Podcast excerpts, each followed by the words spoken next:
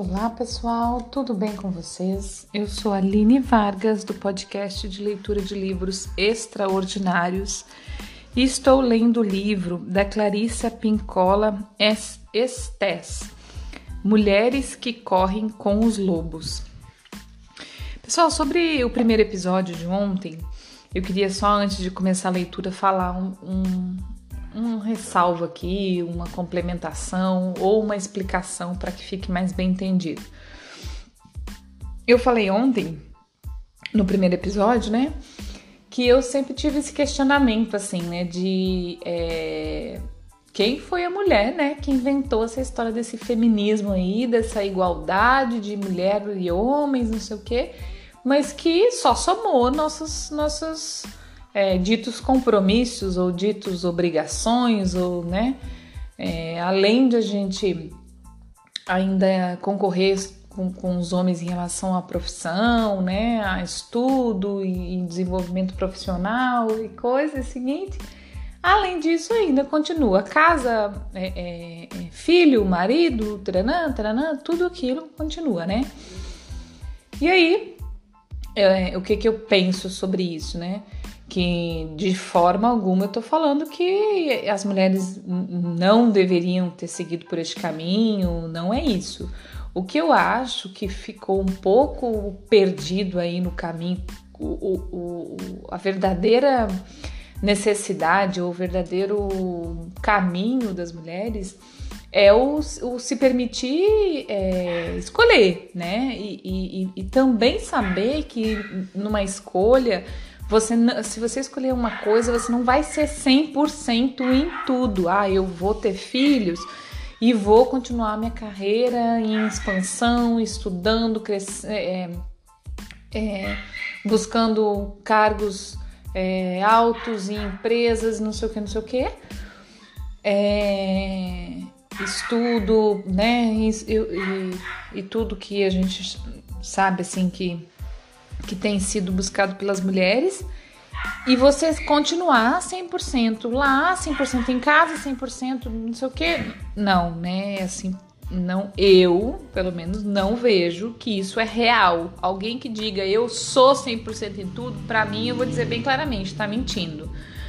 Porque não é humanamente possível. Foi isso que eu falei ontem. Aí, o que, que eu fiz a relação com o livro?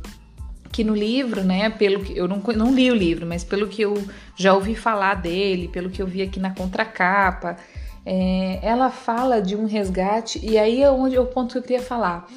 É, não que a gente não deveria ter caminhado nesse caminho da evolução. O que eu acho que a gente fez foi além de querer, ou de buscar, né, o, igualar a questão é, de poder, né, de, da liberdade mesmo. Eu posso estudar, eu posso ser uma profissional, eu posso sair para a rua e, e fazer a minha carreira, não sei o que, beleza.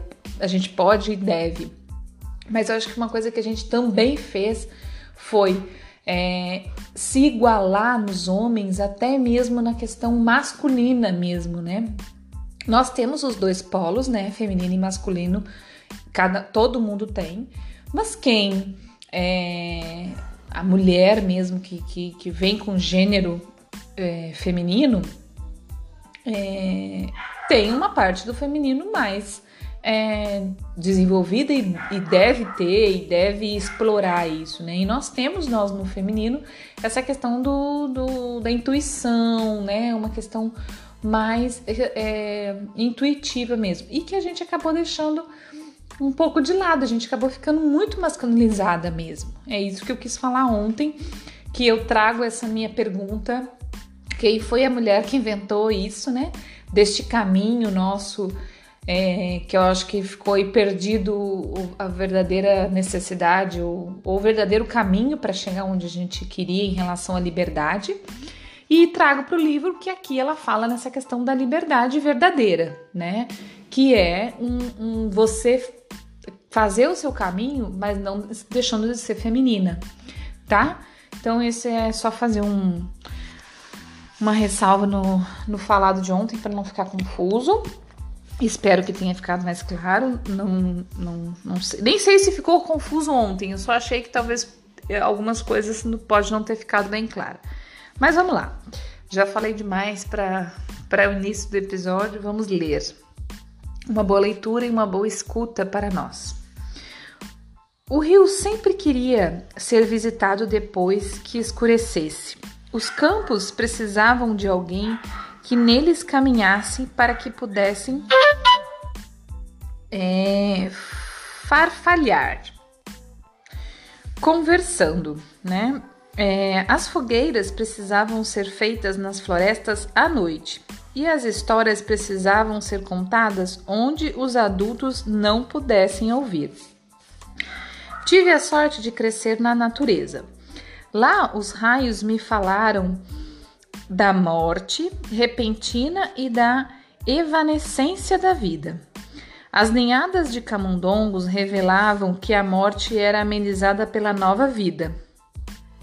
Ao desenterrar contas de índios, trilobites da Terra Preta, eu compreendia que os seres humanos estão por aqui há muito, muito tempo. Tive aulas sobre a sagrada arte da autodecoração com borboletas pousadas no alto da minha cabeça, vagalumes servindo de joias durante as noites e, e, e rãs verde esmeralda como pulseiras. Uma loba matou um de seus filhotes que estava mortamente, mortalmente ferido. Para mim, foi com uma dura lição sobre a compaixão e a necessidade de permitir que a morte venha aos que estão morrendo. As lagartas cabeludas que caíam dos seus galhos e voltavam a subir arrastando-se, me ensinaram a determinação. As cócegas do seu caminhar no meu braço me revelaram como a pele pode ter vida própria. Subir ao alto das árvores me mostrou como seria o sexo um dia. Minha própria geração, posterior à Segunda Guerra Mundial, cresceu numa época em que as mulheres eram infantilizadas e tratadas como propriedade. Elas eram mantidas como jardins sem cultivo, mas felizmente sempre chegava alguma semente trazida pelo vento. Embora o que escrevessem fosse desautorizado, elas insistiam assim mesmo. Embora o que pintasse não recebesse reconhecimento, nutria a alma do mesmo jeito. As mulheres tinham de implorar pelos instrumentos e pelo espaço necessário às suas artes. E, se nenhum se apresentasse, elas abriam espaço em árvores, cavernas, bosques e armários. A dança mal conseguia ser tolerada, se é que o era, e por isso elas dançavam na floresta, onde ninguém podia vê-las, no porão e no caminho para esvaziar a lata de lixo. A mulher que se enfeitava despertava suspeitas. Um traje ou o próprio corpo alegre aumentava o risco de ela ser agredida ou de sofrer violência sexual. Não se podia dizer que lhe pertenciam as roupas que cobriam os seus próprios ombros. Era uma época em que os pais que maltratavam seus filhos eram simplesmente chamados de, de severos, em que as lacerações espirituais de mulheres profundamente exploradas eram denominadas colapsos nervosos, em que as meninas e as mulheres que, fizesse, que vivessem apertadas em cintas, amordaçadas e contidas eram consideradas certas enquanto aquelas que conseguiam fugir da coleira uma ou duas vezes na vida eram classificadas de erradas. Por isso, igual a muitas mulheres antes e depois de mim, passei minha vida como uma criatura disfarçada. A semelhança da parentela que me precedeu, andei cambaleante em saltos altos e fui à igreja usando vestido e chapéu.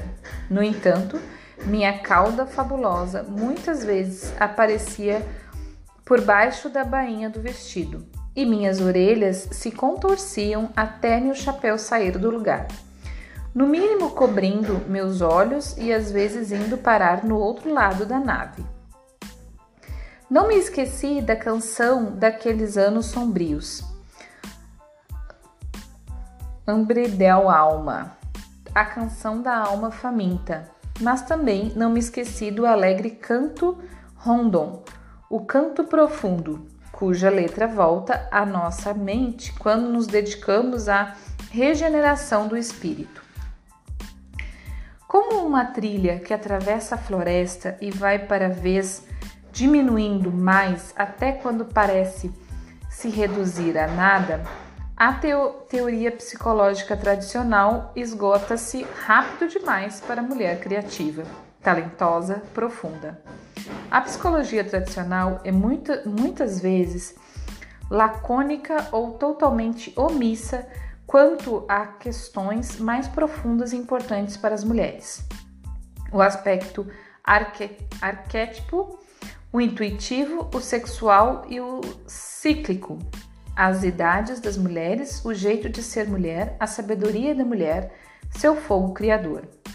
Foi isso o que direcionou meu trabalho sobre o arquétipo da mulher selvagem durante quase duas décadas. As questões da alma feminina não podem ser tratadas tentando-se esculpi-la de uma forma mais adequada a uma cultura inconsciente. Nem é possível dobrá-la até que tenha um formato intelectual mais aceitável para aqueles que alegam ser os únicos detentores do consciente. Não, foi isso o que já provocou a transformações de, milha de milhões de mulheres que começaram como forças poderosas e naturais em párias na sua própria cultura. Na verdade, a meta deve ser recuperação e o resgate da bela forma psíquica natural da mulher. Os contos de fadas, os mitos e as histórias proporcionam uma compreensão que aguça o nosso olhar para que possamos escolher o caminho deixado pela natureza selvagem. As instruções encontradas nas histórias nos confirmam que o caminho não terminou, mas que ele ainda conduz as mulheres mais longe e ainda mais longe na direção do seu próprio conhecimento. As trilhas que todas estamos seguindo são aquelas do arquétipo da mulher selvagem, o self instintivo inato. Chamo-a de mulher selvagem porque essas exatas palavras, mulher e selvagem, criam de mar o tocar a la puerta a batida dos contos de fada à porta da psique profunda da mulher. Lamar, tocar a la puerta, significa literalmente tocar o instrumento do nome para abrir uma porta. Significa usar palavras para obter a abertura de uma passagem. Não importa a cultura pela qual a mulher se in, seja influenciada, ela compreende as palavras mulher e selvagem instintivamente. Quando as mulheres ouvem essas palavras, uma lembrança muito antiga é acionada, voltado a ter, voltando a ter vida. Trata-se da lembrança do nosso parentesco absoluto, inegável e irrevogável com o feminino selvagem. Um relacionamento que pode ter se tornado espectral pela negligência, que pode ter sido soterrado pelo excesso de domesticação, proscrito pela cultura que nos cerca ou simplesmente não ser mais compreendido.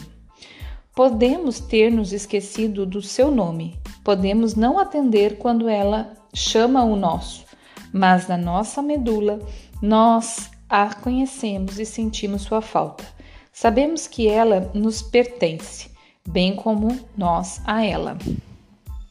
Foi dentro desses relacionamentos essencial, desse relacionamento essencial, fundamental e básico que nascemos e na nossa essência é dele que derivamos. O arquétipo da mulher selvagem envolve o ser alfa matrilinear. Há ocasiões em que vivenciamos sua presença, mesmo que transitoriamente, e ficamos loucas de vontade de continuar.